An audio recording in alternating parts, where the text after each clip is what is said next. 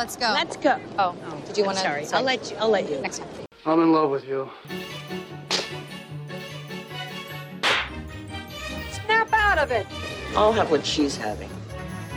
Too many guys think I'm a concept, or I complete them, or I'm gonna make them alive. I'm just a fucked up girl who's looking for my own peace of mind. Don't assign me yours. Caustic wit is my religion. I would make a great queen because I am so stubborn. I say when it comes to stardom and Lauren, there are no accidents. Hi, Karen Peterson.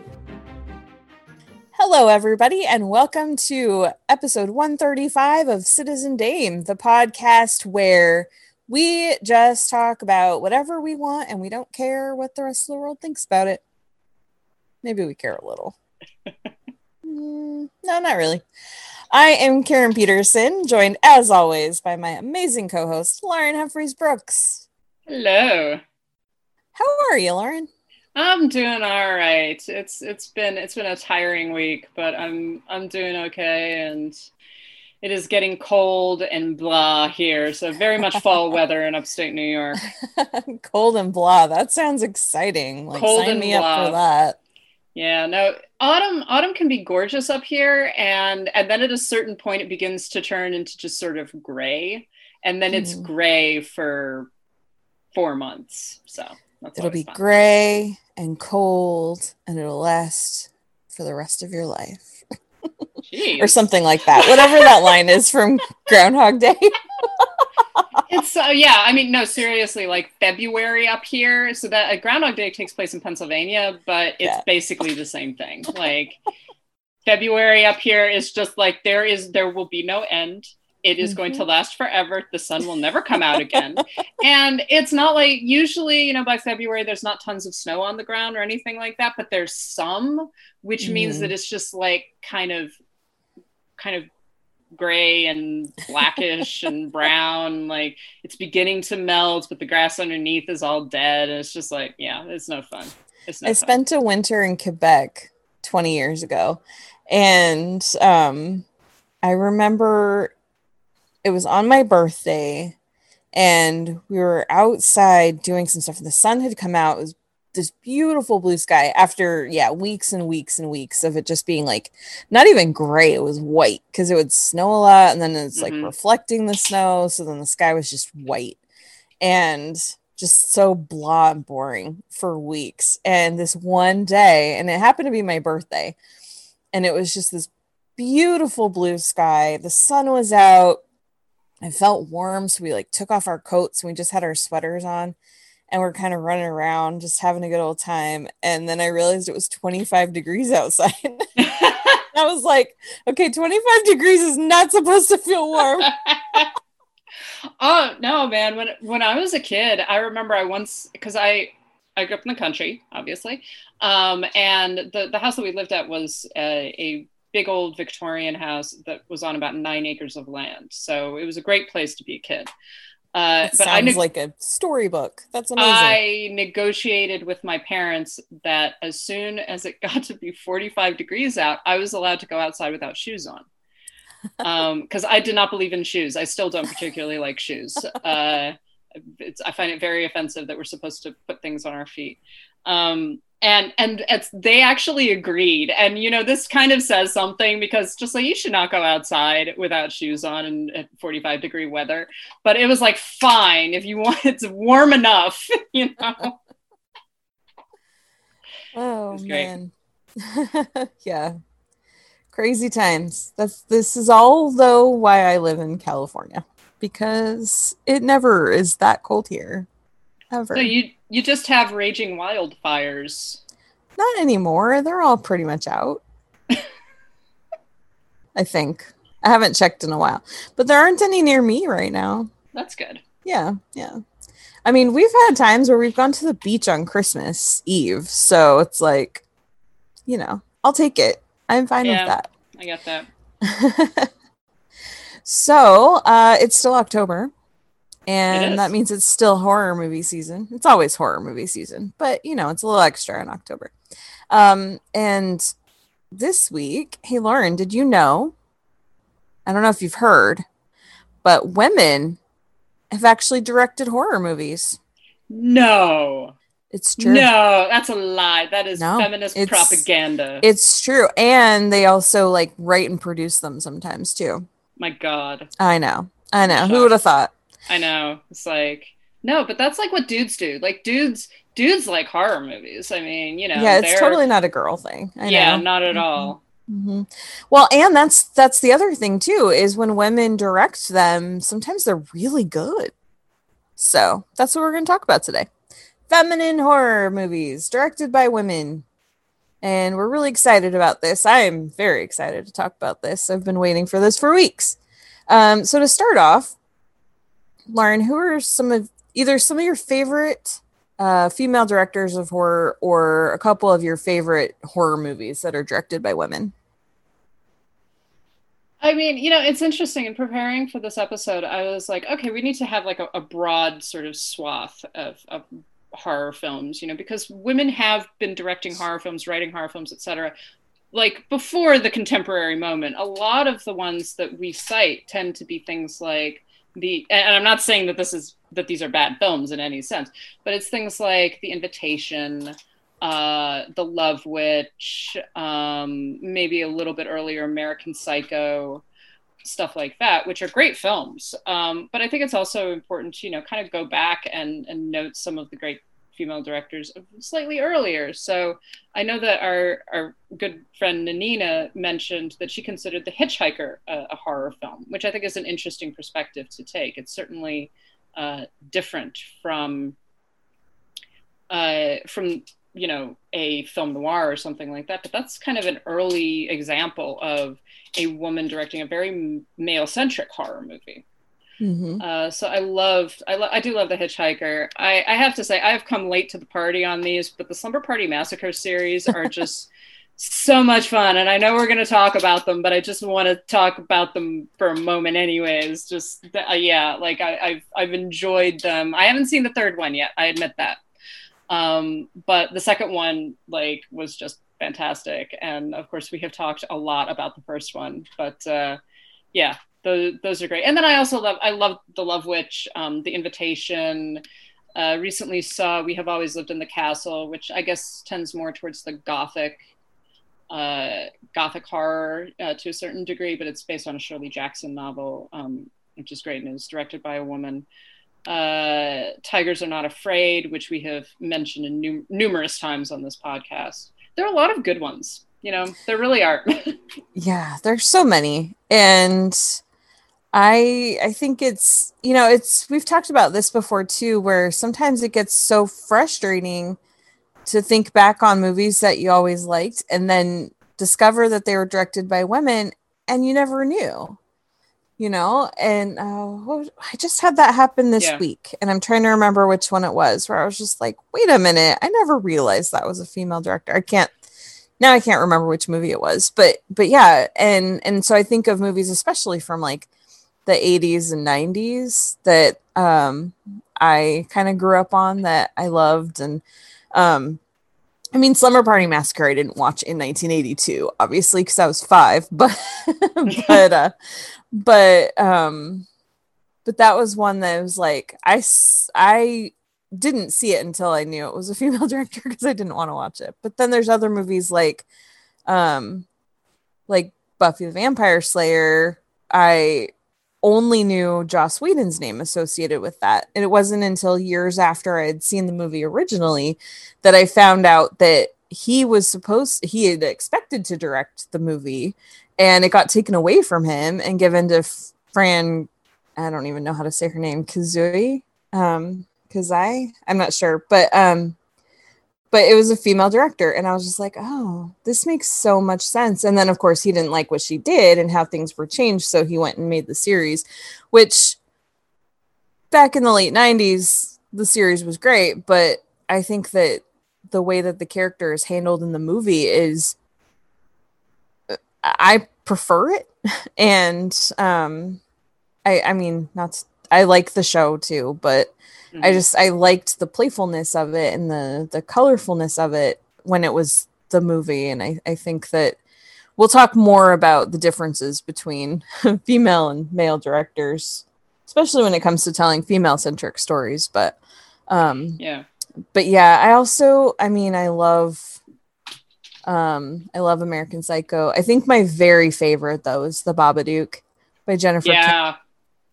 I love that movie so much, and I think the main reason that I do is because even though it's definitely kind of this monster supernatural movie, it's really not about that, and it's about something much much different. And I think that when you get to you have to watch the whole thing to really understand the totality of what she's getting at but it's so brilliantly done and um, it ends up being this really beautiful uh, allegory about grief and and learning to live with that and i i think it's just jennifer kent man she's amazing Yeah. and it's so frustrating to watch her not get the the attention that she really deserves. I still maintain that if there had been a male name attached to the Nightingale, it would have been nominated for 10 Oscars.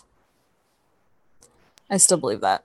I well, I mean, I think that we've talked about this before, where where you you watch some movies, and you're just like, you know, if this was directed by a man, everybody would be saying that this is like the greatest film of the year, stuff like Yep. that. Um, And you could change nothing yeah, except for the name of the director, and that's what would happen. No, exactly, exactly. Um, but you know, it's it's interesting because because there are a lot of different kinds of horror films, obviously. But I'm always interested when female directors take on what are male-centric stories. So just thinking about something like American Psycho, which is such a male-centric narrative, right? Like to the point that there's you know there's all of this disagreement even about whether or not um, whether or not the book is satirical or, or if it's like actually being serious and and the, the general attitude has always been oh yeah it's satirical it's parodic it's like making fun of this kind of thing but there's an indulgence in the violence and an indulgence in the perspective of the character that is very troubling and um and of course some of the things that Bret Easton Ellis has done since you're kind of like meh, okay uh meh, are we sure that it was satirical Yeah, But- well, and it's funny because he's so misogynist. He comes across that way that I love that his best known work was adapted Yeah. by a woman. It makes Well- me so endlessly happy. and I mean, he he has said shit about female directors too. Like he's Yep. talked about how horror really isn't a, a female genre, and female directors are not necessarily great directors or anything like that. It's just like, dude, people are going to have forgotten your novels, but they're going to remember the adaptation of American Psycho. Oh yeah. and like yeah it's got to drive him crazy. But but that's a really interesting film because you you think about it you're like yeah this is a very masculine movie right? This is Mhm. very it's a very masculine story. But you've got this very tongue-in-cheek attitude that is coming through. And, and there is definitely a critique in the film um, whether or not there's a critique in the novel. That's that's sort of inherent in it. And I, i'm always interested when female directors take on that kind of thing similar to the slumber party massacre series where you've got this very well-known you know um, slasher genre and then that's what it's playing into. It's playing and it's playing into exploitation films etc um, but you've got female writers female directors etc uh, actually engaging with it and there's a slyness that comes through Mhm. um, you get some similar things to uh, the films of, of Stephanie Rothman, who directed The Velvet Vampire, uh, which again is is it's a question of like you know is this an exploitation film? Is this um, you know an art film? What is this?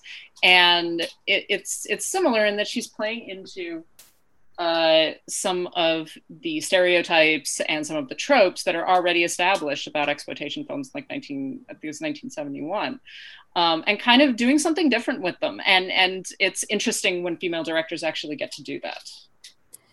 Yeah. And um, I think that we're seeing more and more uh, opportunities for them as as time goes on. It's still very much, you know, mostly in the independent route, but they're starting to find um, funding and that kind of thing. Um, I remember, gosh, was it like two years ago now when that kerfuffle happened with Jason Bloom, Blum, saying that he couldn't find anyone, uh, any female directors Yeah. to come work Yeah. at Blumhouse. And uh it was just like okay you can't just ask already really successful female directors like he had said that he had approached jennifer kent and she had turned down everything that they had offered. And i was just like are you trying to tell me that you asked jennifer kent to direct truth or dare? Please tell me you did not ask jennifer kent to direct truth or dare. But uh Well, well, that's. I mean, I mean, yeah, that's the thing. Like, it's not the role of female directors to just to, to you know give credence to people who can't find female directors. exactly. You know, it's like, well, Jennifer Kent turned us out. Just like, did you maybe not offer her something that was any good? right Like, there's that too. or like know, why would you ask her to direct something that someone else wrote she's an amazing writer give her some money to make her movie Yeah, ex- exactly. So, but to get you know to give Blumhouse credit now, they do they are getting female directors in there. They are getting like different perspectives. yeah um you know so there i i think that there's a willingness at least with them to uh to try to get more diversity in their directing pool and their writing pool which is is good i mean you know i don't think it's it's too little of course but it's a start Right. Well, and to be fair to Jason Blum, um, he did pretty immediately walk back his comments and was like, okay, I didn't really say exactly what I meant. And because he had made it sound like he had searched high and low and couldn't find anyone. And he was like, no, no, no, that's not what happened. I apologize and I do need to do better. And so, yeah, now he is working with, I can't think of any of the upcoming titles, but he has a couple in development now with female directors. So it's like, good. All right, cool. That's a step in the right direction. Now let's make it more. Um and and it's like, man, The Invisible Man was really good this year. And I don't want to take anything away from um uh what's his face that directed it. Oh my uh, gosh. I lee just lee Leigh Whannell. yeah, I don't want to take anything away from him because I think he's a really talented director. But then there is that sense of like, hmm, if this had had a female perspective, maybe the relationship between the sisters would have made a little more sense, you know, or things like that, or at least have Yeah. a female co-screenwriter, you know, something. yeah Um, it Yeah, no, it would have probably just cleaned it up a little bit, you know, and made made things flow a little bit more, and taken it from like a B plus to an A or whatever. So Well, um, and and I think that so you know, in, in talking about something like The Invisible Man, which is like, such a female-centric story, and it's very Yeah. well done, and I think that there are male directors and writers, obviously, who do well with those kinds of stories, Uh-huh. um, and are capable of making really fascinating feminist films. Um, but again, like if you compare it to something like The Babadook, which has takes a very uh, you know a kind of very common um, concept of monstrosity, right? And the the problems of a woman who has lost her husband and who basically resents her you know she's she's grieving. Um, but she also resents her son for his for her husband's death. And the, and the way that that is portrayed and the depth with which that is portrayed because it could have been very much like the evil mother kind of um, kind of plot. It could have been there are a lot of different ways it could have gone and we have a lot of those horror tropes uh, that that is you know usually referred to in a broad sense as the monstrous feminine. But the film deals with that kind of monstrosity and that kind of anger and guilt and all of those things that are kind of wrapped up in that story. Um, having it having it being done with a, a, a female director and a female writer makes it more interesting makes it more deep and I think understands the experience of women generally in motherhood and what motherhood actually means and what being a good mother actually looks like and what it doesn't look like in a way that male directors and male writers simply don't process in the same way. hmm Yeah. I was actually listening to a podcast this week. Um, two people that I know, and they were they did an episode on the Babadook, and neither of them had ever seen it before.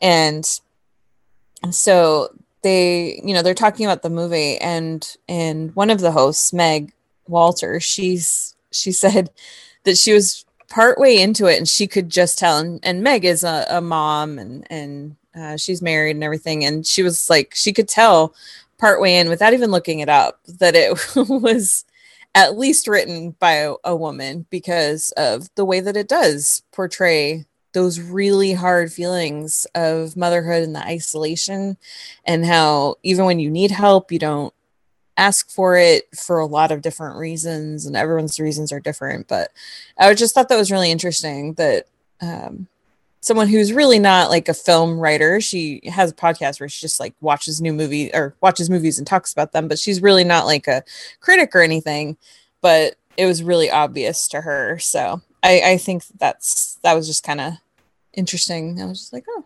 cool Well, it's it's that pressure. I I think that that film does really well. The the pressure to be a good mom, yeah right? Which is so much a part of female culture and so much a part of the way that women are valued. mm-hmm um, and the way that women are treated as being like you have to be this this specific thing, right? You have to do everything right. You and and essentially, you know, and the film is dealing with a woman who has lost her husband, resents her son, and is not really allowing herself and is not really being allowed to process that guilt in a health or the the the resentment and the grief and the guilt in a healthy way. And some of that is because it's there's pressure for her to be a particular way, right? yeah Um, and you get a little bit of that as well in uh, processing guilt, processing motherhood. So one of the interesting films I think that does this really well is um, is Alice Lowe's Prevenge.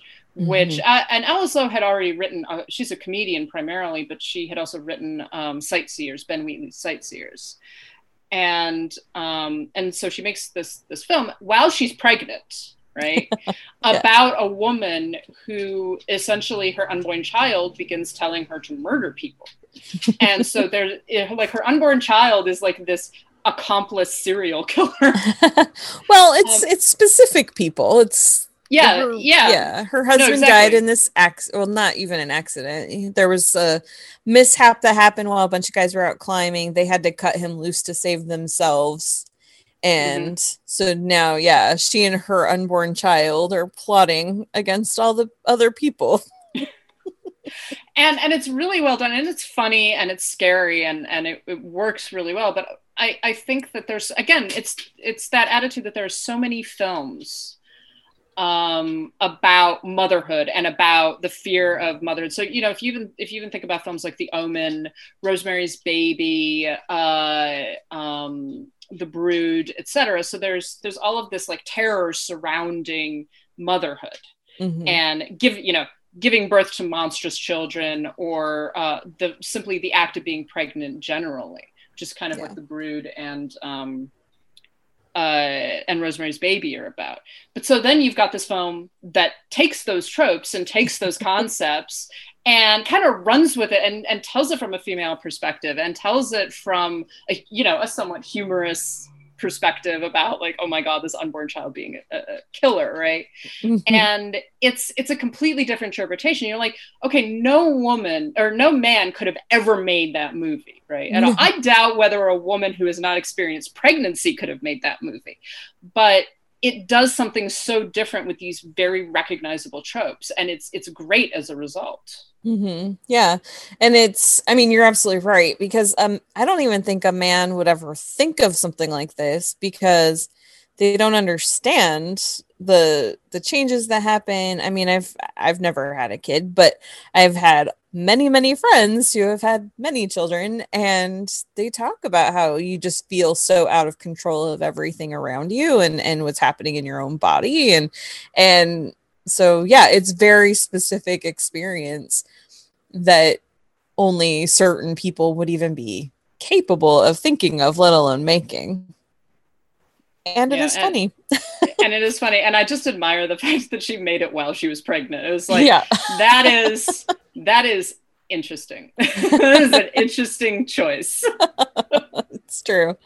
It's true um i think one director that we should really talk about is karyn kusama because you know when i was trying to think through like female directors of horror movies it's like there's so many that have done one or you know yeah pretty much there's so many great uh, female directed horror movies but it's like so many women have only made like one of them and karyn kusama i think has probably done more than that. I don't know. Like she's someone I think of as like her, that's just kind of her wheelhouse, I guess. But um with movies like The Invitation, um with Jennifer's Body, with um uh what else? She directed one of the segments of XX. I'm trying to think. Yeah, she, I'm also, sure she- made she made Destroyer. Yeah, which I don't really a horror film. it's not a horror film it's kind of a thriller um Yeah. so but it's so it still has like that kind of element to it so um but yeah so karyn kusama which apparently is the correct pronunciation of her name so um what what are some things about her that you think kind of separate her from other directors ma- more male directors that make similar types of films Uh, I think again, some of it is is just perspective. So a good example is Jennifer's Body. You know, again, talking about tropes. Um, the the tropes that she is dealing with there are very recognizable. And in fact, I remember avoiding going to see Jennifer's Body when it came out because I, I saw I was just like, oh, this is like you know a typical kind of slightly misogynist hot girl gets possessed kind of story. Mhm. You know, uh, and and then of course that's not what it was at all that was kind of the way it was marketed unfortunately and and it was failed as a result but that's not what the film really is. It's taking that trope that concept you know it's like oh this hot girl who gets possessed and and is again going around killing people uh and and and takes the the the literal physical body of Megan Fox and then kind of runs off with it and and does something different. Um and and i think that again no male director really could have done that in the same way because it, it takes an understanding of the way that women are looked at and the horror of that at some level the horror of the way that men look at women and the way that men treat female bodies. And it, it bends some of those tropes and concepts as a result. Hmm Yeah. Um, I know we've talked about Jennifer's body a little bit before, but I think it is really important to talk about here the marketing because I I do remember when it came out they they did talk about the fact that it was written by Diablo Cody who had done Juno by that point and so people knew her work um but they really didn't talk about the director and I just assumed it was a male director why wouldn't I you know and um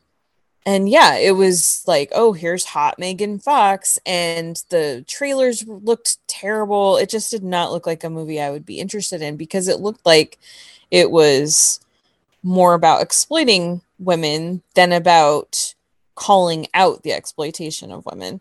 And if i had known that at the time it would have been a much different story. And they've even talked about that. Um in fact i think there was um, a reunion that they did a couple years ago when it was the 10th anniversary of the release. It must have been last year. Um, because I think it came out in 2009 originally. Um, yeah.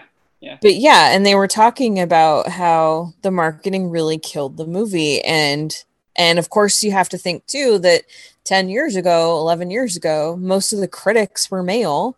And they go in there thinking they're getting this movie about hot Megan Fox, and it turns out to be something different and um kind of calling them out and men don't like that so much and so they're going to trash the movie so then it's getting terrible critics reviews and terrible trailers and so of course people weren't going to go see it and it just destroyed that movie. And which is really unfair because it's really really smart and um and it is it is funny and it's you know it's it's dark but really colorful. And it's just one that i think if people like i mean if you haven't seen it by now give it a shot. It's i think it's on starz or cinemax or something but go rent it. It's worth it. And um really immerse yourself in it and and really listen to what they're saying because i mean megan fox's character the whole point is the fact that um she is this this hot girl but uh there's a lot more to her than that. And it's calling out the fact that nobody ever pays attention to that. They only notice her her face. They don't know that she's like this real person inside. And yeah. Oh man. I'm gonna watch that again today. Yeah, and and actually, I think that I'm trying to think back to, to the first time I saw Jennifer's Body. I honestly think it was like last year. yeah Um, and I finally saw it because so many people had talked about it as being like, oh, this is actually doing really, really different things um, than what it looks like. And and I and I did like the fact that it isn't just like it's not really about. It is a revenge story, right but it's not completely a revenge story. It's not just about you know this hot girl who gets exploited and then takes her vengeance right? So it No. not that kind of a revenge story but it has those elements to it. And and it is kind of like oh she suddenly enters into this power Mhm. that um up until that point had it was basically being exploited by other people. Yeah. And then suddenly she's like oh i can exploit this myself right? Yeah. And and that is what makes it work so well and and makes it such an interesting an interesting movie. I do want to say about karyn kusama also i know that there's been talk about her doing a dracula movie and we've mentioned that a couple of times. I don't know exactly what status that has right now but oh my god i really want to see it. I need that movie so bad. That would be amazing. I need it. Yeah.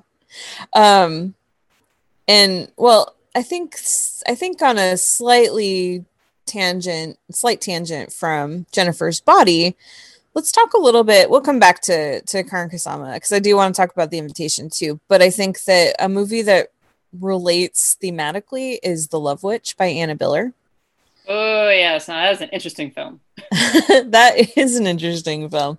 Um, but funny enough, has the same cinematographer as Jennifer's Body, David Mullen. Um, I, as I said earlier, I think on our Slack, I completely believe it. Like thinking about those two films, like, yep, I can see Mhm. that.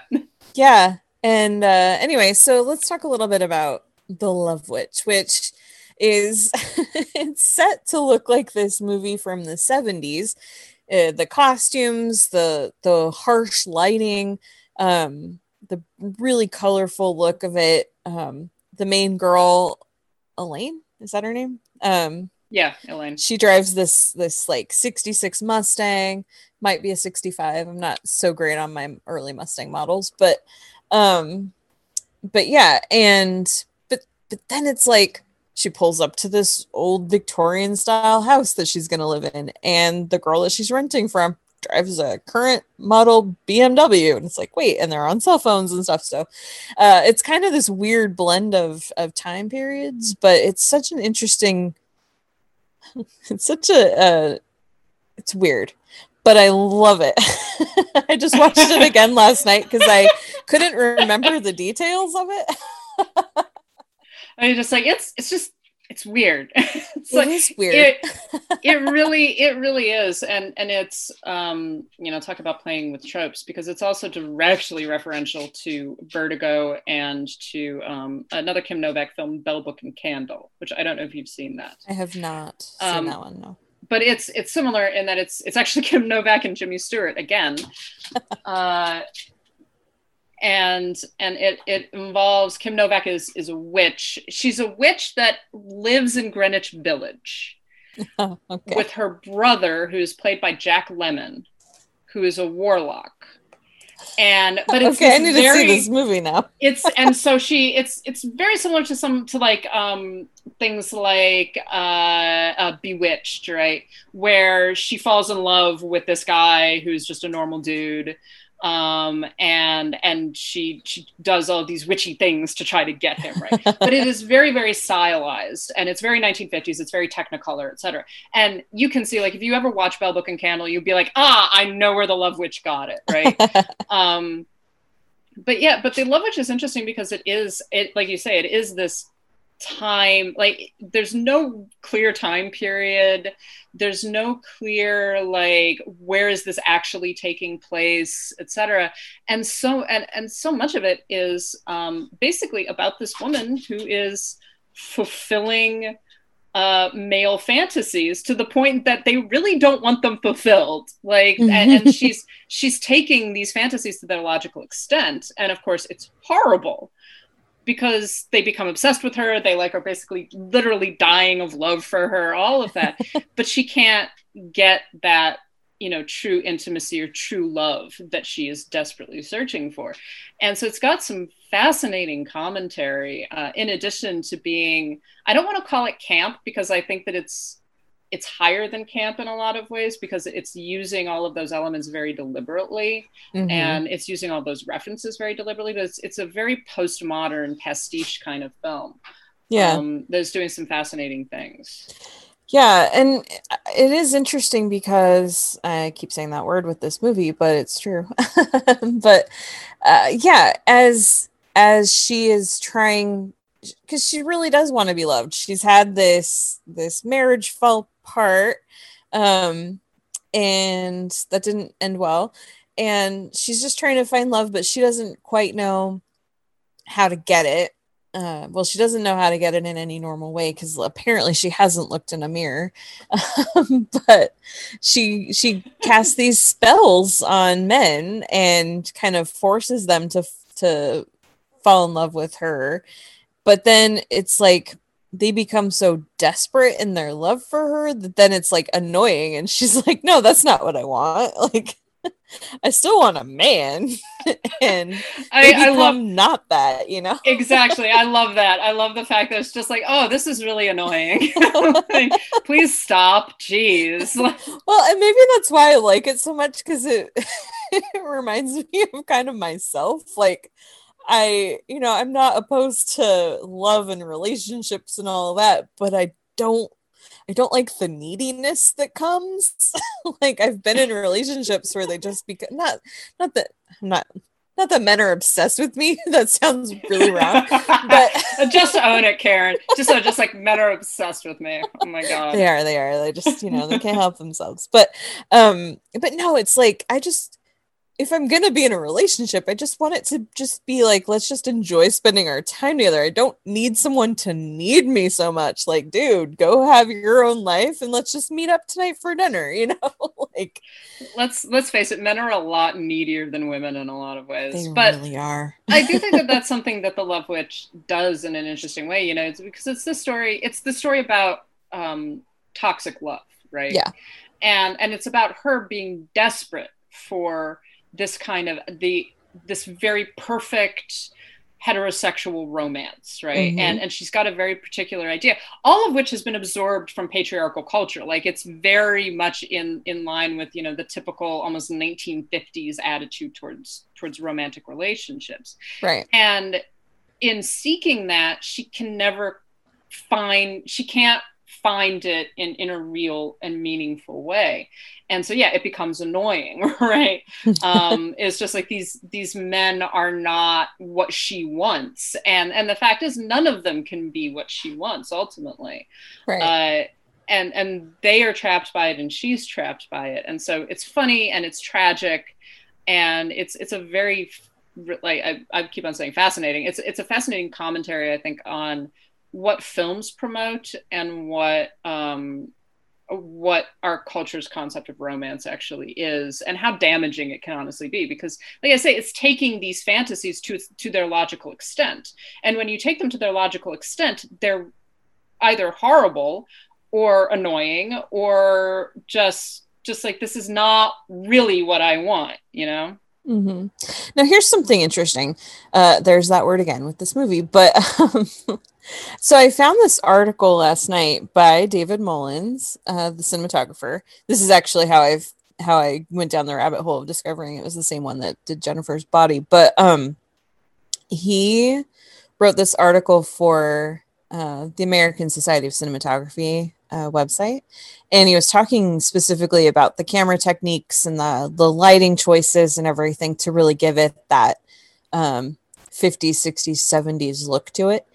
Um, but he said that it's a drama with horror and thriller elements to it.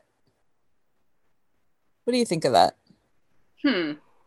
I mean, I, I think that if I if I were pressed to categorize that film, I would call it horror because there's so much supernatural to Mhm. do with it. And there also is, yeah, there also is horror Yeah. in it. Like there, there's violence, there's blood, there's, but also just like even some of the techniques that are used, and again, some of the tropes that are being used are Mhm. very much horror horror tropes. So I would call it horror, but I don't know. It's it's difficult to categorize because I even know that you know A- Anna Biller, who directed it, um, got very annoyed that people kept on calling it camp Mhm. and and she was like no this is not camp this is not you know trying to be campy or anything like that and i think that she read you know and, and you can agree or disagree with it but i think that she read this this feeling about it being camp as as minimizing it at some level Right.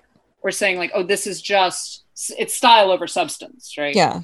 um, which I, and I kind of agree with that in, in the sense that it's definitely a substantial film.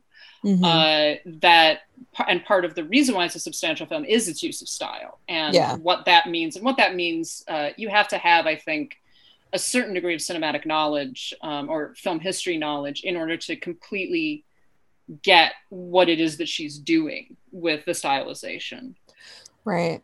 Well, it's like Um, when people use that term elevated horror and it discounts the good things that are done in the non-elevated horror films. You know, it's it's we have to be careful with these terms because they do take on or or um, diminish other aspects of of films.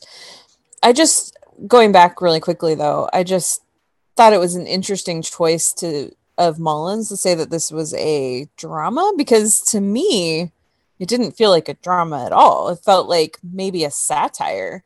Um but Yeah, it definitely has satirical elements to it. You know, I, I think that even some critics kept on referring to it as a parody, although it's kind of difficult. What is it? What is it supposed to be parodying exactly? Right. and that's why I think satire makes more sense because I feel like it, it Mhm. really has a strong point of view and a strong message that it's making or point that it's making about modern day relationships. yeah, yeah. I don't know. It's I, It's a difficult film to categorize, actually. Um, It is, and that's part of why it's so great. Anna Biller, make more movies. I, I do know that for a while, at least, I don't know if she's still uh, looking into this, but she was going to uh, make a version of the Bluebeard story. Oh, uh, which is a I think I think that could be really fascinating. I actually recently saw the uh, Catherine um, uh, Brea fa- film uh, of Bluebeard, which is a very feminist take on the story. But I think that you know Anna Biller's, particularly her the, the way that she uses style and the way that she uses color, could be Mhm. great. Yeah, well, and and to go back to a conversation we had many weeks ago, I think Anna Biller is one that we could say is an auteur when it comes to filmmaking because she not only writes and directs and produces her own stuff, like it, she she does the costumes, she does the the set design, she actually even paints her own sets. I mean, and she sews the costumes, so she it's like she really basically makes the movie herself and it very much comes out the way that she wants it it's realizing her her very specific vision and it's interesting because not too many women get to do that very few i would say get to do that Yeah, Um, she, she's kind of. Uh, I think that some of it was just by necessity, almost. Uh, Yeah, maybe. initially, Initially, but yeah, she does have a lot of control over her films. That's obvious. Mm-hmm. Yeah. Let's see. Um what else should we talk about? Well, I, I think that we should talk about, you know, we've talked a lot about directors. Yeah. Um, and, and a number of these directors, like people like Anna Biller or uh, Jennifer Kent, who actually are involved in the writing of their screenplays, et cetera. So they have a lot of control over what is being represented and how it's being represented. Um, but, you know, when you think about it, there are lots of other roles of women in horror behind the camera. And so you, you also get writers, female writers and female producers who work with some very famous uh, horror directors. And the two that I'm thinking of are uh, Daria Nicolodi and Deborah Hill. Mm-hmm. Um, so so Nic- Nickelodeon. I'm annoyed that I I was annoyed that I didn't mention her because I literally think you mentioned her like five minutes after we finished recording last week. You're like, I Yeah. forgot. yeah because literally after i got after we finished recording uh the giallo episode i turned around and i was like oh i'm gonna finish watching deep red because i hadn't finished it and daria nicolodi appears in deep red she's an actress in that um, and I, th- I believe that's actually where she and dario argento met uh, she, you know, and there, there's all there've been a number of questions about how influential and how much she has she actually did on a number of his films, but we do know that she's credited as co-writer uh, on Suspiria, Mhm. which I think is very indicative. And you know, I even last week I was saying that the original Suspiria I would not say is anti-feminist at, at any level. I wouldn't say that's completely feminist either, um, not in the same way that the remake is, but I think that it's important to note that probably one of Argento's most well known and, and arguably his greatest film was written in concert with a woman and that her input you know and, and there's always a question when you have co-writers you know how much did she actually do? How much was she actually did she actually influence? But uh, I, I think that's indicative that the story that is a primarily female there are very few male characters in it is partially written by a woman i don't know that seems important to me what do you think Oh yeah, I definitely think that matters. I mean, just kind of like what I was mentioning a bit ago with uh, the Invisible Man and how certain things could have been handled a little bit more smoothly, a little bit more deeply if it had had the female perspective to it. And I think that that when you look at some of these um, even older films that have sorry the neighbor just started hammering something. That's fun. That's going to go on the rest of the morning. Um i hope it doesn't pick it up on the mic but uh anyway but i think that that what that was? Oh can you hear that? Shoot. Very very vaguely. I was like is someone playing bass? Nope it's the neighbor. He's been working on this like porch thing on the side of his house for about a year. And he'll just randomly like just start hammering at weird times so anyway um but yeah i think that they help they help make these films deeper more interesting um and really give you that needed perspective.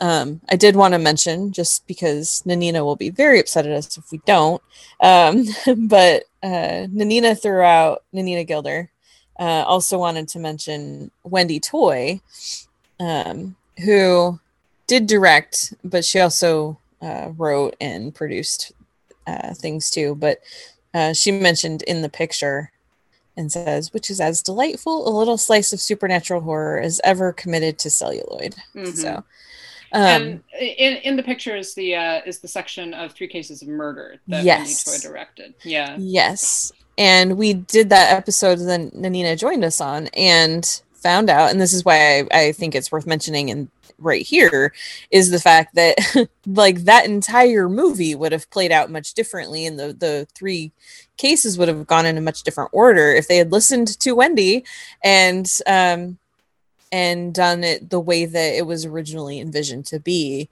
And that totally changes the experience of watching that film.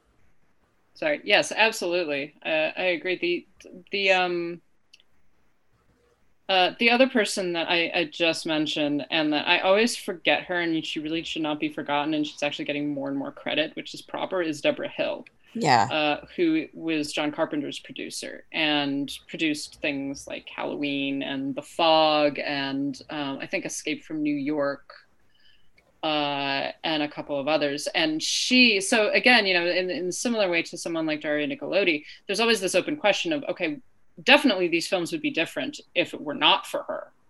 Uh, but how much influence did she actually have? And and I think that it's important to note those those women who work behind the scenes. particularly- Female editors is another thing, and um, I admittedly did not do enough research to be able to say this, but uh, uh, for for this particular episode, but the number of women who cut together these films and who make editorial decisions uh, that and and the male directors pay attention to them right they trust them in order to do this but that's part and parcel of how these films are come to be and how they become the classics that we know them as. So, you know, you can't really talk about John Carpenter without mentioning the fact that Deborah Hill is one of the major forces behind a number of his great horror films. Right. Yeah. And in fact, let's just take a little look here at the work of Deborah Hill. Uh, she wrote Halloween and The Fog and Halloween 2. Um, and yeah, well, at least she has screenwriting credits. I think they're co-written. But um, but yeah, and Escape from LA, pretty much all of the Halloween movies. Um, and then she gets based on credits for the current group of them. But um, but then as far as producing, like here are the movies that she produced: Halloween, The Fog, Escape from New York, Halloween 2, Halloween 3, The Dead Zone, Clue, um, Head Office, which I've never seen, Adventures in Babysitting. like, I mean, these are just so many great movies. Big Top Pee Wee, not as good as the first one, but that's okay. And let's see yeah just so many other things. So i mean she just deborah hill man amazing. And definitely does not get enough credit for all the work that she did. She sadly died in 2005 and she was pretty young when she died. She was only in her 50s well, and even if you look at that run from 1978 to uh, to whatever 1981, like 86, 87. Yeah. Mm-hmm. But but even just in terms of, of horror, um, you've got Halloween, The Fog, Escape from New York, and Halloween 2, too, both of which she's credited on as a writer and a producer. Yeah. So that is quite a set of films. Mhm. Um, you know, if, even if you discount anything else that she just produced and she didn't have any writing credit on, um, that's that's like some of the foundations of the slasher genre for god's Right. sake you know certainly some of the best slasher films that have been made. And you've got this woman who is at least you know has some influence on the way that they were made and what they look like and uh and what happens in them. Yeah, well, and and if you think about it too, uh, you ask you ask a group of people who is the best final girl, and most of them, like I've seen so many, uh, so many surveys like this, and Laurie Strode always comes out on top, and it's like I can't even think of the name of the main girl in um, Friday the Thirteenth. You know, like. uh I can never Yeah. remember the name of that girl. And but Laurie Strode is just this, you know, this memorable character. And she is this 17 year old girl. She survives this guy doing some really like some of the mis- she makes mistakes along the way, but she's mostly really smart. And it's like, man, I think we really have to pay attention to and give credit to the fact that she was formed with a fe- with a very strong female influence Mhm. and so she's not just this girl that's about like you know how does sidney describe it in scream like some girl with blonde hair and big boobs who just runs up the stairs when she should be running out the front door you know and i think that's that's female influence c- helps create this really strong memorable character Yeah, definitely. And she and she's a like you say, she's a proactive character. She her reaction to the the fact of the killings is both very natural. Like you're kind of like, yeah, that's about how I think I would react if Yeah. this was happening to me, right? So she's in in that sense, she's a good audience surrogate, right? Mhm. Um, without being just a total pushover, right? She doesn't like you say she doesn't run up the stairs, hide in a closet, and and just wait to get saved. Essentially, she actually does fight back. She actually does try to um to warn people. She tries to get people's attention like all of the things that she's supposed to do she does. And i think that that is why she's such a good final girl um, and why she's probably a more beloved final girl is is because she do, she is proactive. She is an autonomous human being. She's not there solely to be in danger mm-hmm. uh, and Yeah. get out of danger right? She actually is doing something. She's a full character. Right. And it's interesting how different that because that comes out around uh I don't know if it was the same year, but it was in that same kind of era when Carrie came out. And I love how you got some flack for saying that it was accident. how did you word it? It was accidentally. uh accident yeah it's accidentally something like that. But it's, it's accidentally cathartic, and Right. so, and so a couple guys were like, "Accidental." I was like, "Yes, I have watched enough De Palma films. I know enough about horror literature, and I have read enough Stephen King to know that it was an accident." hmm Yep, exactly. I stand by that. It is an accidentally cathartic film, and they have they had no idea what they were doing, but somehow they actually managed to tap into something that is very true about the female experience, which is that every 16 year old girl at some point really wishes she could just murder all of her bullies with telekinetic powers. It's true. It's not It's horrifying. it is incredibly cathartic. Yep.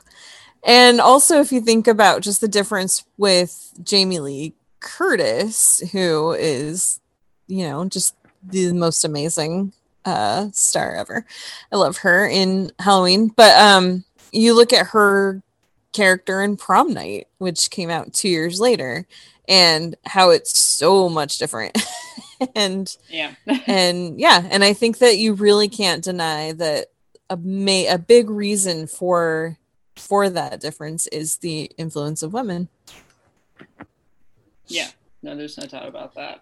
yeah um i also in this vein wanted to talk a little bit about when they're directing pairs and i had a couple specifically Mhm. that i wanted to to mention one is severin fiala and veronika franz who are austrian and they have done two films together that I have seen. I know they've seen they've done more than that, but I've seen Goodnight Mommy, which I mentioned a week or two ago, maybe last week, um, which is about these twin boys who uh, their mom has been gone, their father is not around, uh, their mom's been gone getting some plastic surgery, and she comes home and they start to become convinced that she's been replaced by someone else and she's not really their mom. Um, and then th- just this year, they had an English language film called The Lodge, which came out right before quarantine. And that is Riley Keough and uh, Jaeden Martell. I'm trying to think who played the little girl in that. Um, but Riley Keough plays this girl who is about to become a stepmother to these children. And they go off to this lodge up out in the middle of nowhere to bond. Her fiance, the kid's dad, leaves them all alone because he has to go back to work. It's over Christmas time. And um, some really strange things start happening in the house. Uh, and it just gets more and more frightening for her and de- trying to deal with with this scare and also dealing with these two children that she really doesn't know and has no real relationship with so um i don't know what, what have you have you seen either of those movies I haven't actually. I have had The Lodge on my list for a while, and and I've also had Goodnight Mommy on my list for a while. Um, I've I've sort of put off seeing The Lodge because a number of people have said that it's very bleak, yes and I I have not in in this pandemic. uh, I have not felt a great desire to watch bleak movies. Yeah, that's fair.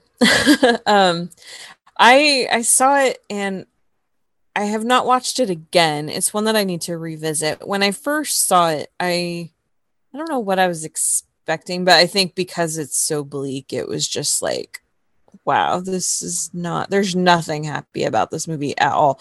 It starts off with this tragedy and just gets more and more sad from there and and just like hopeless.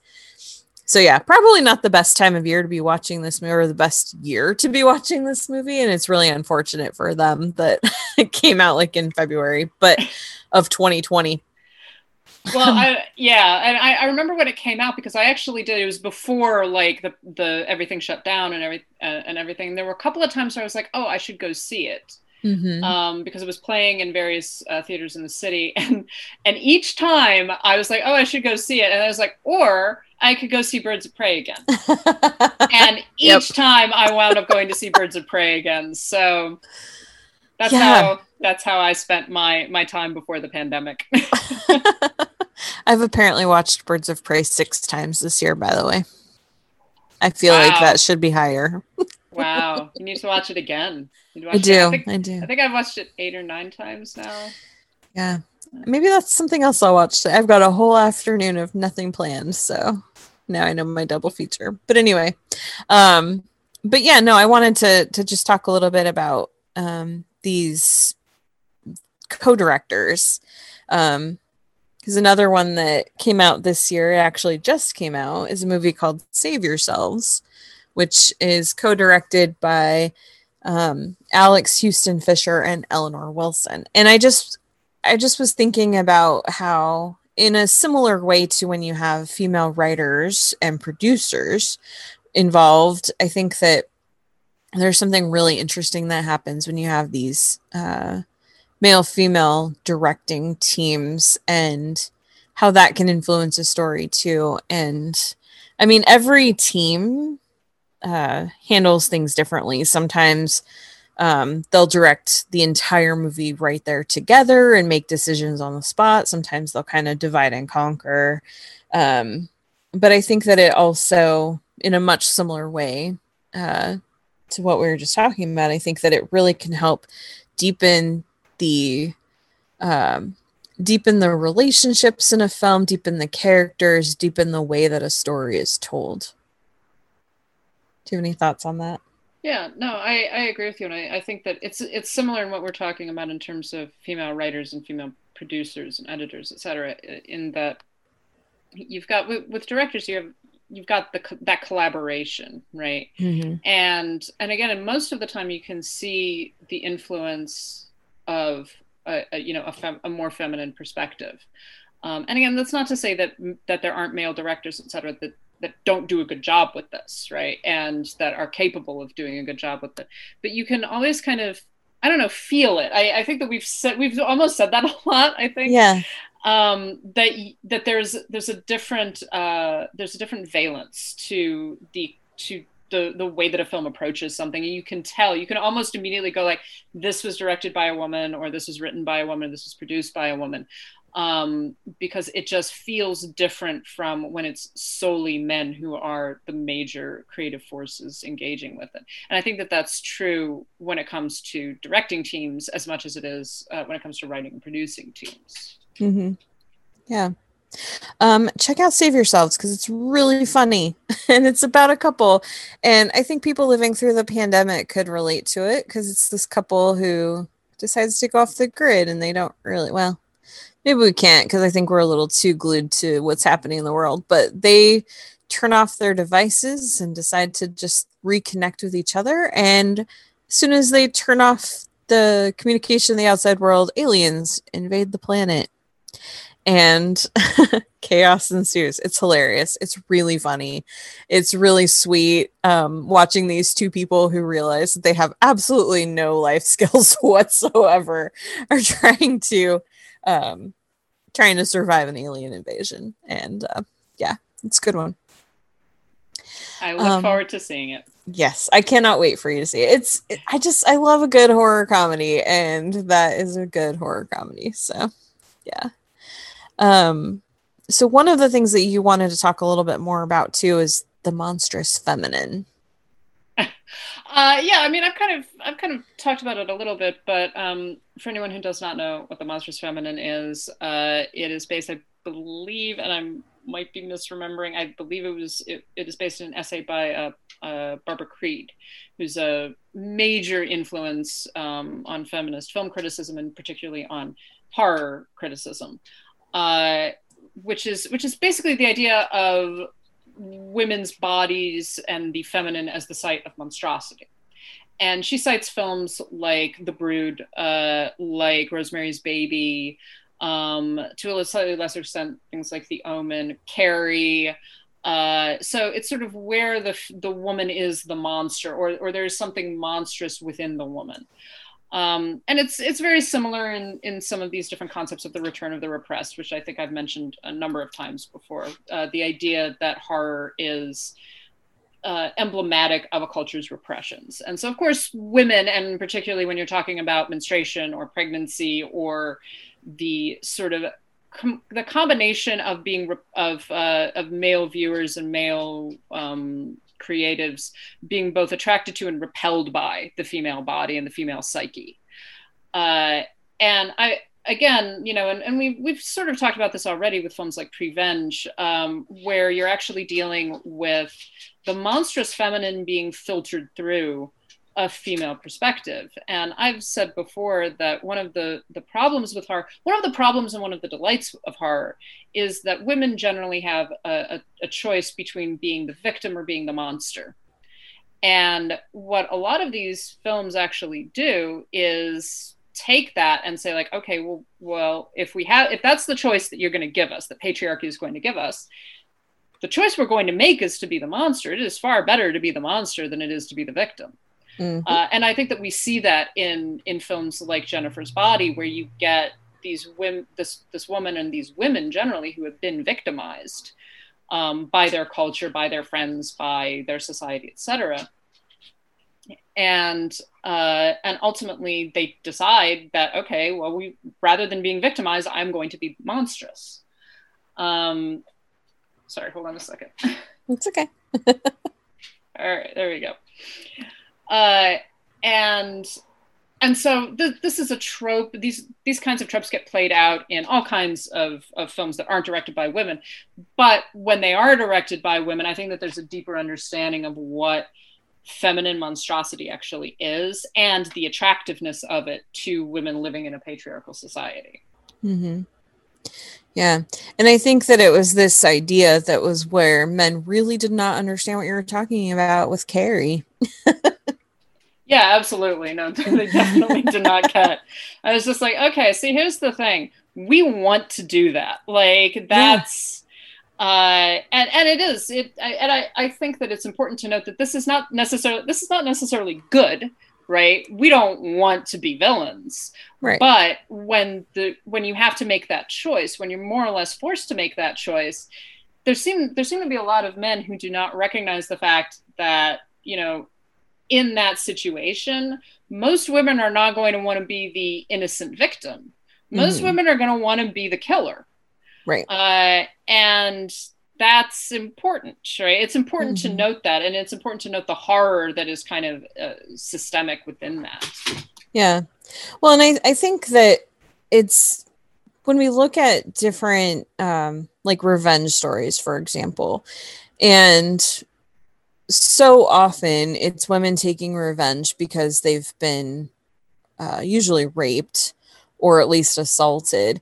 And those stories can become very tiresome. Uh, not that, not to say that rape is like a tiresome thing because that's the wrong word for it, but those stories just are so told, and it, it's this feeling that like women are only interesting if they're mothers trying to protect their children or if they've been brutalized and and you yeah. can really see a big difference when men tell those stories versus when women tell those stories because men it's like they I, I see this tendency that like okay so then these women become these uncontrollable monsters that sort of lose their humanity versus when women tell these stories it's it's much different. It's it's like a, there's usually there's a reluctance to it. They just kind of they have to they have to take revenge. And i mean it's not that they don't want to go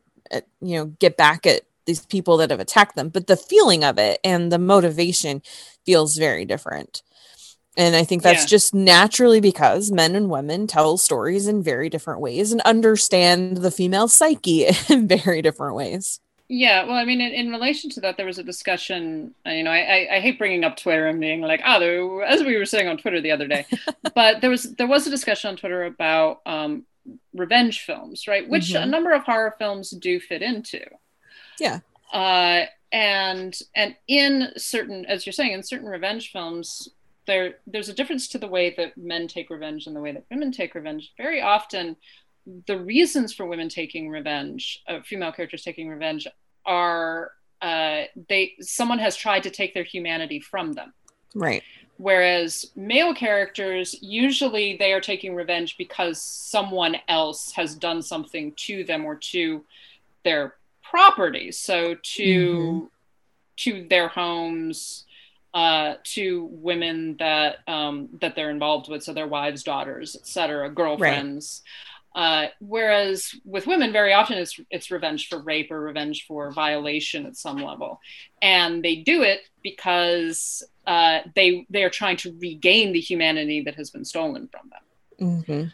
Um, and and the example that I used is The Witch, which is not written by a woman, is not directed by a woman, but is one of the most feminist films I've seen in a long time.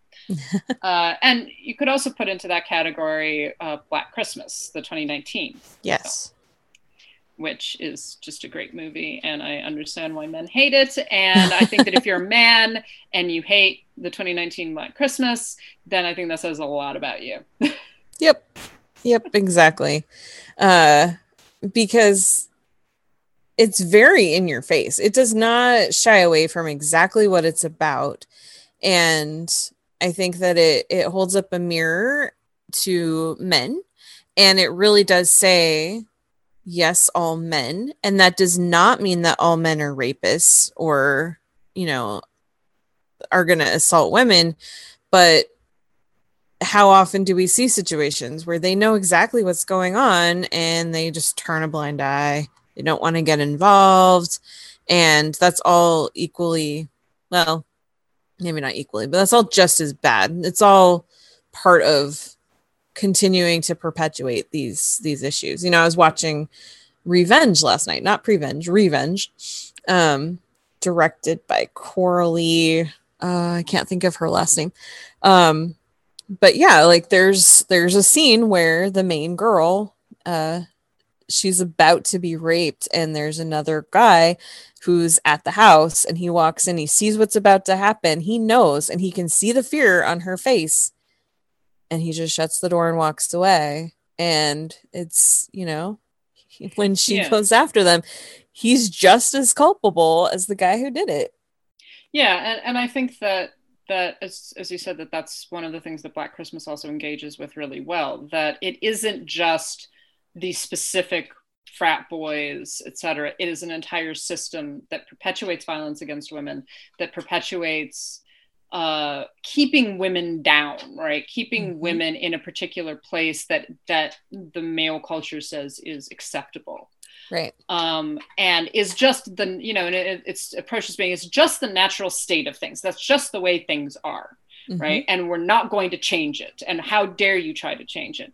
And that is something that i, I think I, I after i saw the 2019 black christmas i was like okay i want every man that i know women should watch it too because it's a great film but i want every man that i know to go watch this movie and to really think about what it is saying Mhm. um, because it doesn't let anyone off the hook. It doesn't say like, oh, there are some nice guys. It's like, yeah, there are some nice guys. There are some guys who are perfectly decent people, and they are still participants in patriarchal culture, and they have to make the choice to not play that same game. They have to make the choice to actually try to do something about it.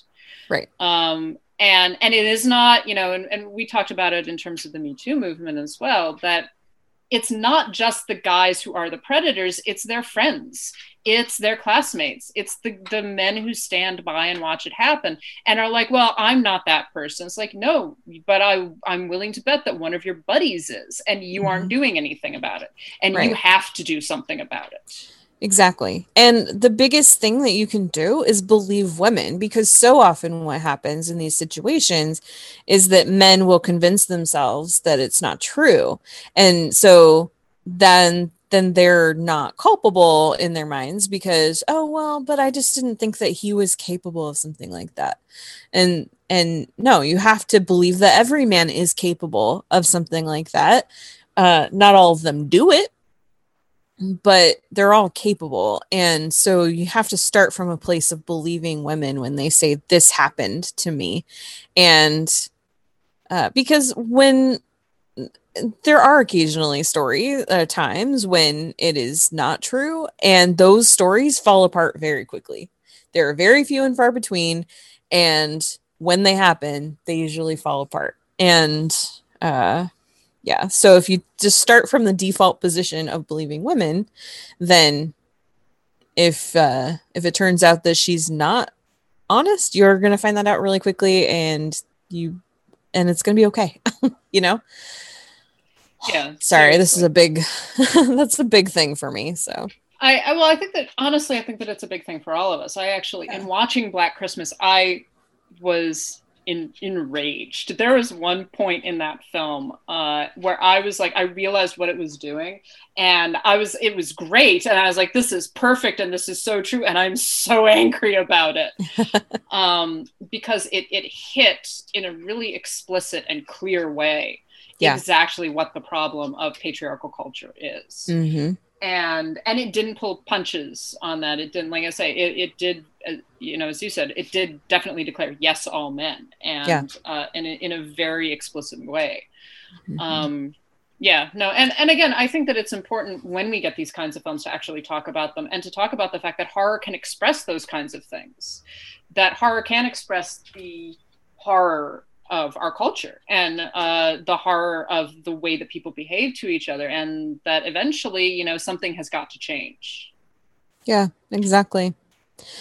Um, so we got a couple of comments because you had you had tossed out on Twitter, you know, let us know your favorite horror films with female directors, writers, visionaries. And so we already mentioned Anina. Uh, she had talked about The Hitchhiker and Wendy Toye's in the picture.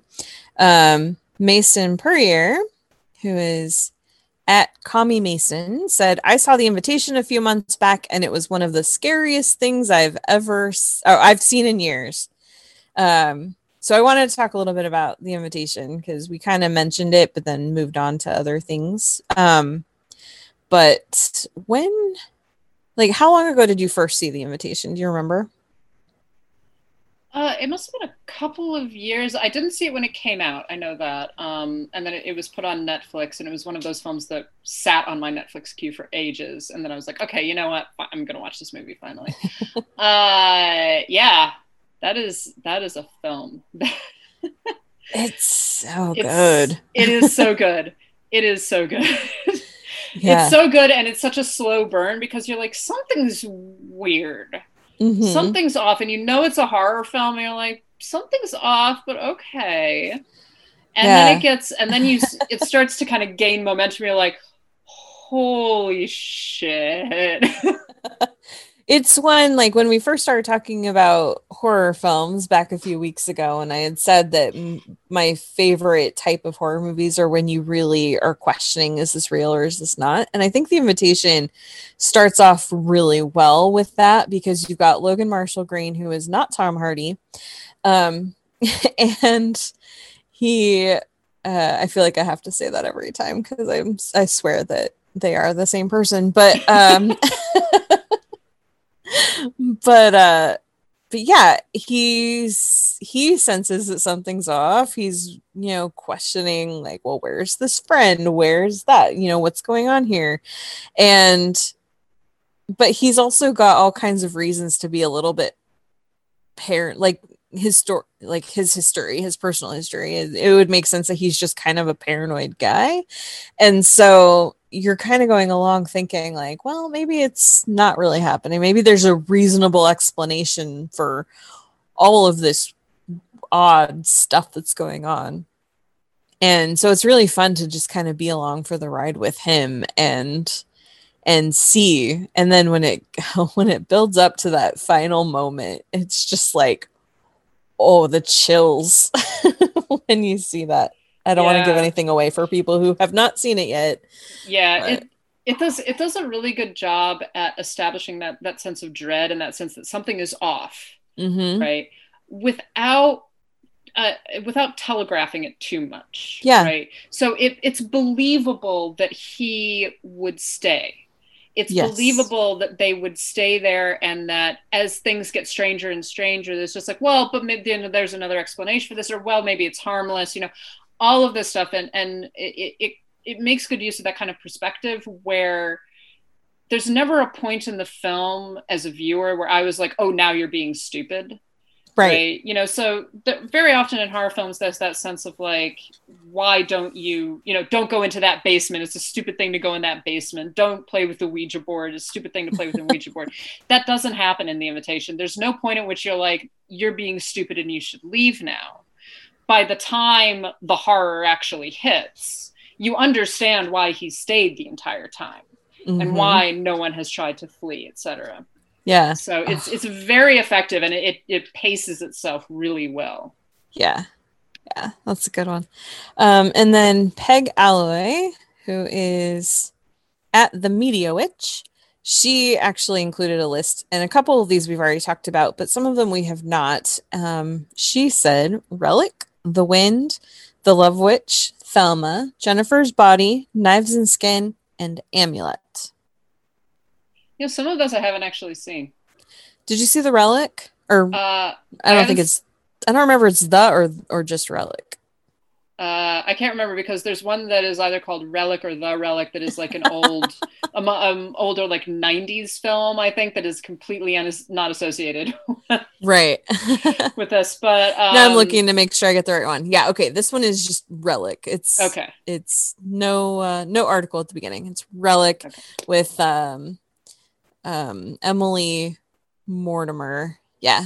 Emily Mortimer, Bella Heathcote, and Robyn Nevin. Did you you did not see that earlier? I haven't seen it. I haven't seen it yet. Um, again, hmm? Oh man, that's another one. It's um No. Natalie Erica James directed it, and then it's co-written by her and Christian White. And this is another one that, um, much like Jennifer Kent's The Babadook, it's not exactly about what it is about. you know, like the Yes. it's it's it's very allegorical, and um, in this case, it's very much about dementia and they're pretty open about that it's that's not really a spoiler to say that um but it's just this it's this three generation type movie it's a mother daughter and and granddaughter and just watching the way that that this uh, manifests in the home the way that it is portrayed, the way that it affects the relationships between these three women, it's so well done. And it's really just such a it's a beautiful and a heartbreaking story. And it's also genuinely terrifying and um, just really, really effective as a horror movie, but also really effective as uh, a representation for something much deeper. Well, I mean, you have sold me on it. Uh, I I do want to see it. It's just yeah, I just haven't gotten around to it yet. I have seen uh, Thelma. Yeah, Thelma's good. We kind of didn't really talk about that last week, did we? No, With no, we did, or when we talked about international horror, yeah. Um, Yeah. Thelma, and, and again, it's Thelma has that that degree of allegorical. Um, it, it is somewhat allegorical in the sense that it is about, in, in a similar way that something like Raw is allegorical. Mm-hmm. um, that it's about it's it's using horror to talk about uh, to to talk about kind of the pressures that that women experience and to and to also talk about desire and feminine desire and what that means and um, and what it looks like in a, in a way that when it when it has to be repressed or controlled or uh, or is is said to not be natural or something like that. And I, I think that Thelma deals with that really well in, in you know in a different but similar way that Raw does. Yeah. Now I've not seen The Wind. Um, that keeps popping up on lists, and I'm like, "Oh, I should watch that, but I haven't. Yeah. Um, and same with Knives and Skin and Amulet. So definitely some that I'm adding to my list. yeah, definitely. So thank you. Um, all right. Any others that you wanted to throw out there for people to to look for? To I think that we need to mention at least really briefly Slumber Party Massacre 2. yes, uh, because we cannot like I know that we mentioned Slumber Party Massacre earlier, but I think that we need to talk about Slumber Party Massacre too. we do Um, for I sure. think that we do. what do you think of Slumber Party Massacre too, Karen? oh my gosh, the killer is so hot. Right. Okay. So when I watched that movie, I was like, oh, it's it's you know, it's a musical and it's like this girl group rock musical, but a lot of it is is incidental music. You know, it's they're they're actually they're a girl group and they go away to um to like one of their father's condos Mhm. uh in in this sort of not not completely inhabited development and they're going to practice because they're going to practice their their rock music and and so all most of the songs are a part of that right Yeah. and then the driller killer shows up and the last i think it's the last like 15 or 20 minutes Uh-huh. i'm just like it's like literally he's literally singing and he's got his like guitar with the gigantic drill on the end of it and and yeah and he's hot i was just like i am really attracted to the driller killer this is really disturbing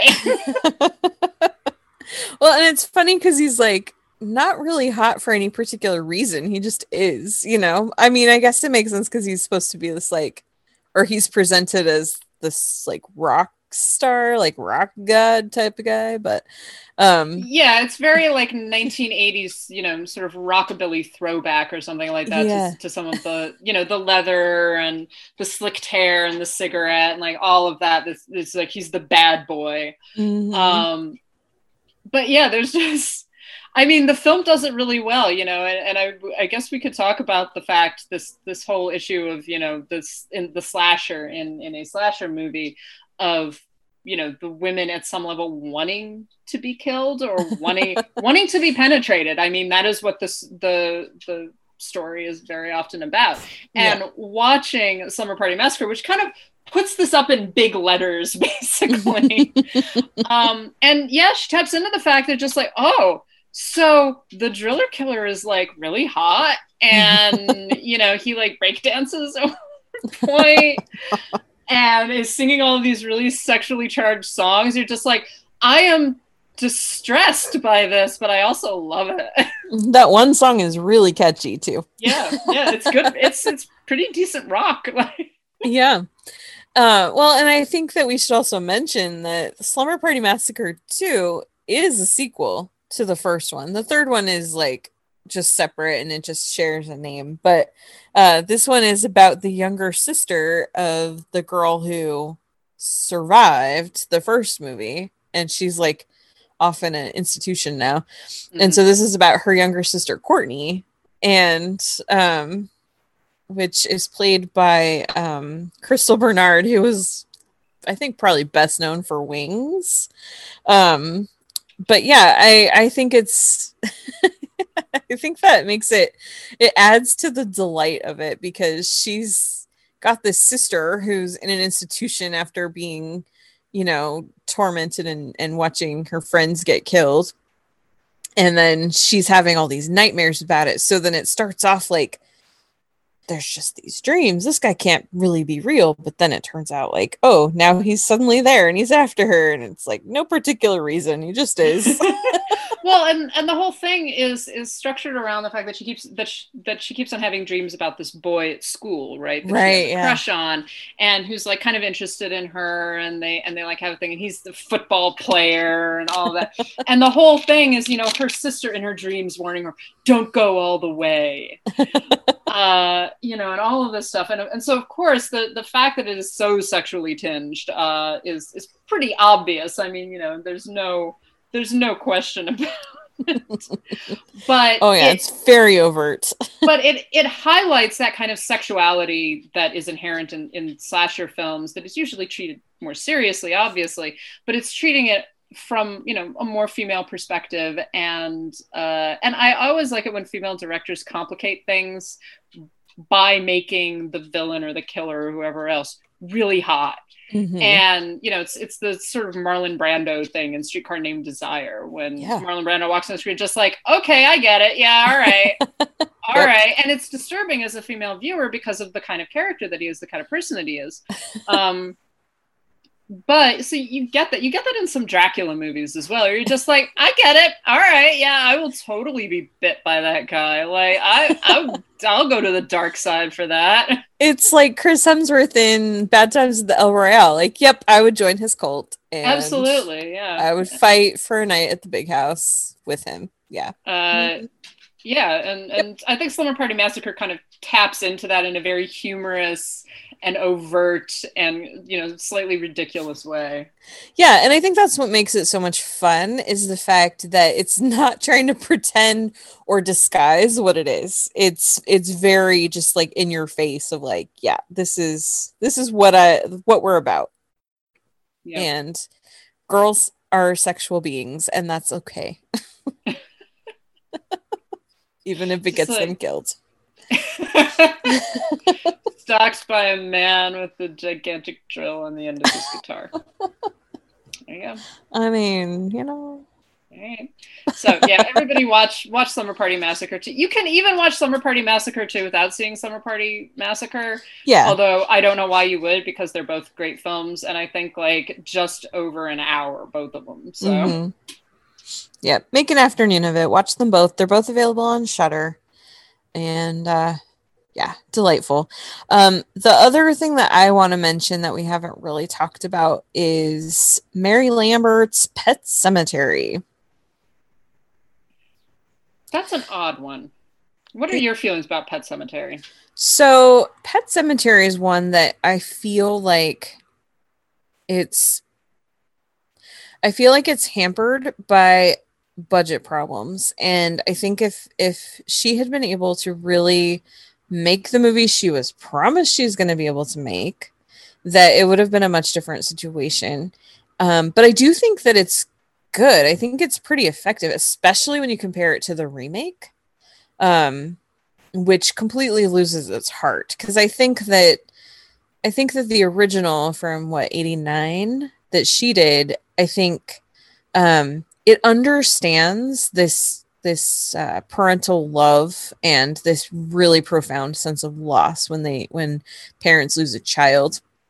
And I'm not saying that the remake didn't understand that but I feel like it was conveyed much better in the original movie. And I think that if she'd been able to make her movie and had been able to keep the money that they had promised her for the budget and especially that's true in the sequel i think it would have it would have been it would have been better um, but i also don't think it's a bad movie and i think that as an adaptation of a stephen king story it's it's pretty good what do you think Yeah, I agree. I mean, I I actually I saw Pet Sematary not that long ago. Again, it was one of those that had been kind of a blind spot, and I finally watched it. I liked it. It's very it's it's very 1980s. it feels like a yeah like a late 80s early 90s tv movie yeah, it has those elements to it that that some of the performances are really good. Um, what's his name? I I can't Edmund Ed Gwynne. ed gwynne yeah uh, is is just wonderful. Even though he's he's been aped a lot, and I think because it's such an iconic character in the way, in the way that he plays it, um, and he's great. So every, I I enjoy it. It's a weird movie, and I I agree with you when you say it's like a TV movie. It's it doesn't quite have what I think it needs to have to be really great, but at the same time, it has some very cool things in it. Mhm. much better than the remake Yeah, which I still haven't seen because Yeah. everybody said it sucked. yeah well it just it to me it feels heartless and i think that i mean we've talked about this a little bit i think one of the big problems well first of all you don't cast jason clarke in a role that's supposed to be emotional um because he just doesn't have that kind of range So well so mean. So mean. I, I- thought he was good in what was it, Chappaquiddick? yeah and he's good in mudbound too i think Yeah. because he he he's very i think limited honestly i you know i don't think that jason clarke is a terrible actor. I think that he's just limited in what he can do. And i think that um trying to have a character that has this emotional depth to him is a little bit beyond his abilities. And i'm sorry. I wish that that wasn't true but i really feel like it is. And i think that he just because of that he wasn't a very effective lewis because that's conveying this this man this grief-stricken man who's lost his child i think just doesn't it doesn't come across very well. But um but also on top of that i just think that the directors fell into the trap that so many people do when they're remaking movies. And that is that they get it sort of ends up being like a especially these types of movies it ends up being like this highlight reel of well we're just going to base the movie around like the most noteworthy moments of the original but it doesn't but the the emotional elements don't necessarily get translated in. They don't get pulled in with it. And this was a big problem with the poltergeist remake for example too where it's like okay well we know we have to have the tree we know we have to have the clown but it's like what about all the little quieter smaller moments in between.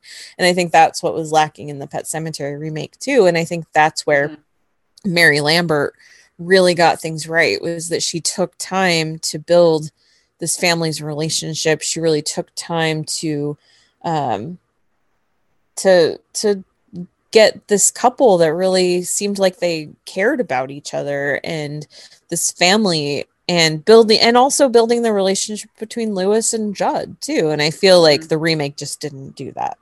Mm. So that's why women should just direct all the movies because we understand human emotions and I yeah, I I mean, yes, we do definitely. but it is interesting. I mean, when it comes to horror remakes, like, like, you say, the most effective ones are the ones that kind of take the concept or mm-hmm. take, you know, in the case of Pet Sematary would be the book, right? Yeah. And then do their own thing because one of the reasons why some of those moments in Pet Sematary that are iconic are iconic is is because the film itself, as you say, builds to them Mm-hmm. Um, it's it's similar in you know in something well in something like Poltergeist or in something like you know there are numerous versions of The Shining.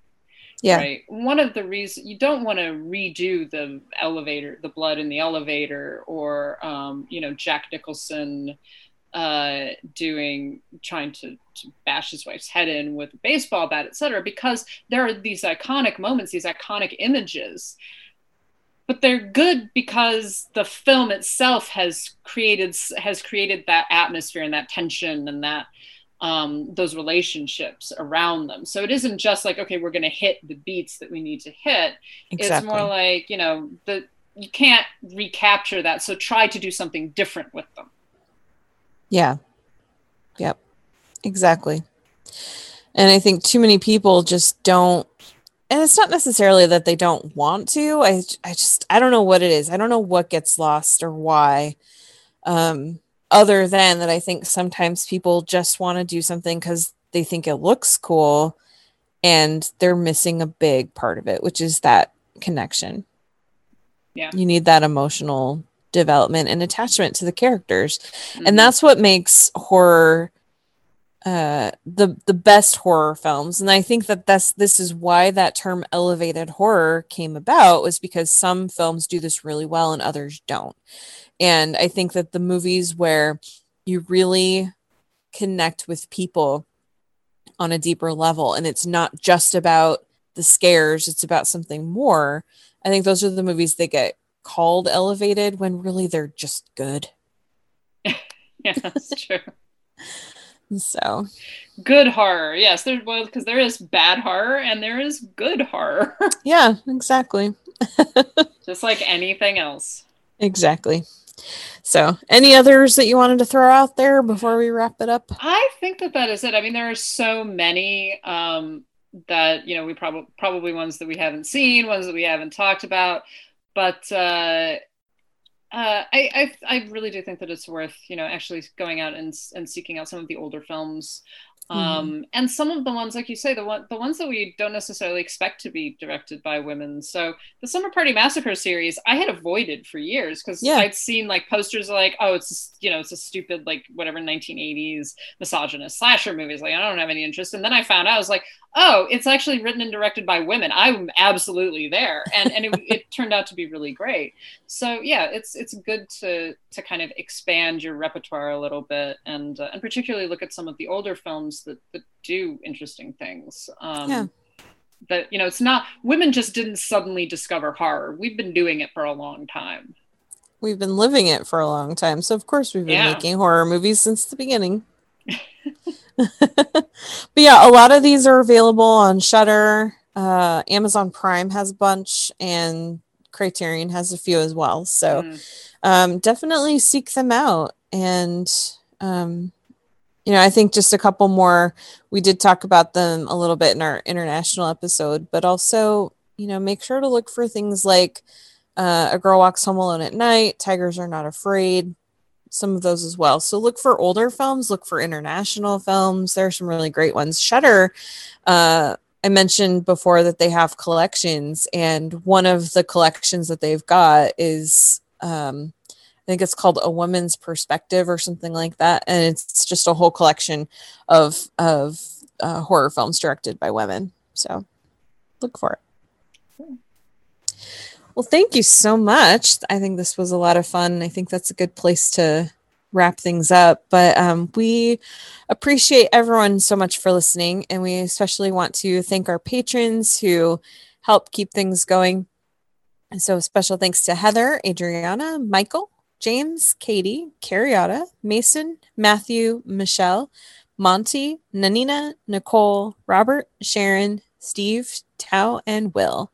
And if you would like to be counted among their number, you can patronize us by joining patreon.com slash citizen dame and helping us out. Of course, we understand these are difficult times and we don't expect anybody to to do so. But if you do, um, we really, really appreciate you. And we've got some special things coming your way. We're going to be uh, kind of cleaning up and, and redesigning our Patreon a little bit. So, um, so yeah, we're happy to have you on board. We also do have our Ko-Fi if you just want to throw in a couple of dollars here or there, ko-fi.com slash citizen dame. And of course, we've got our Zazzle store, zazzle.com slash citizen dame pod, where you can get t-shirts and, and masks. Uh, definitely masks, wear your damn mask keep it on your face when you go out in public. Don't infect other people. That includes putting it over your fucking nose. Yes, seriously. Jeez.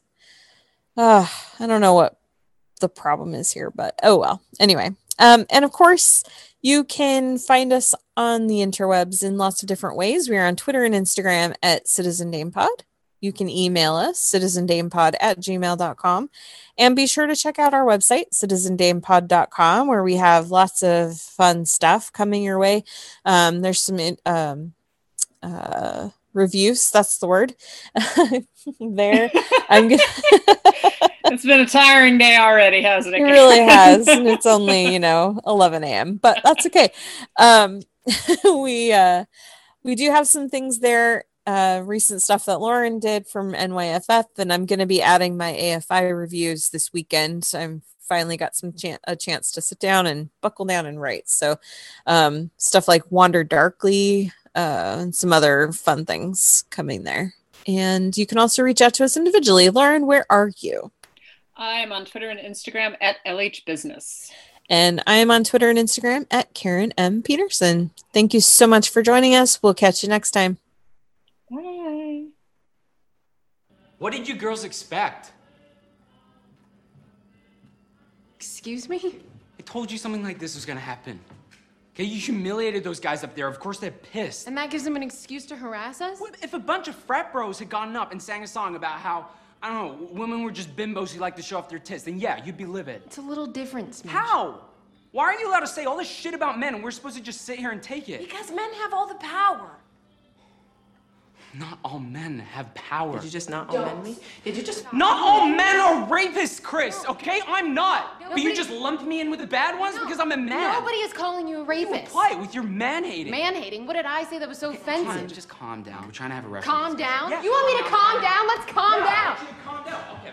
You just trying Shut to. up. What would you do if I grabbed you? I just. Get out. You know what? You need to leave. The leave. second I have. Leave. I don't no, give a no. shit. You second I have a good point. Who you tell me are to you? leave you. Get out Then of I should here. have just dumped you last. Night. I don't give a shit. Get out. You're hysterical. Jesus. Oh my God.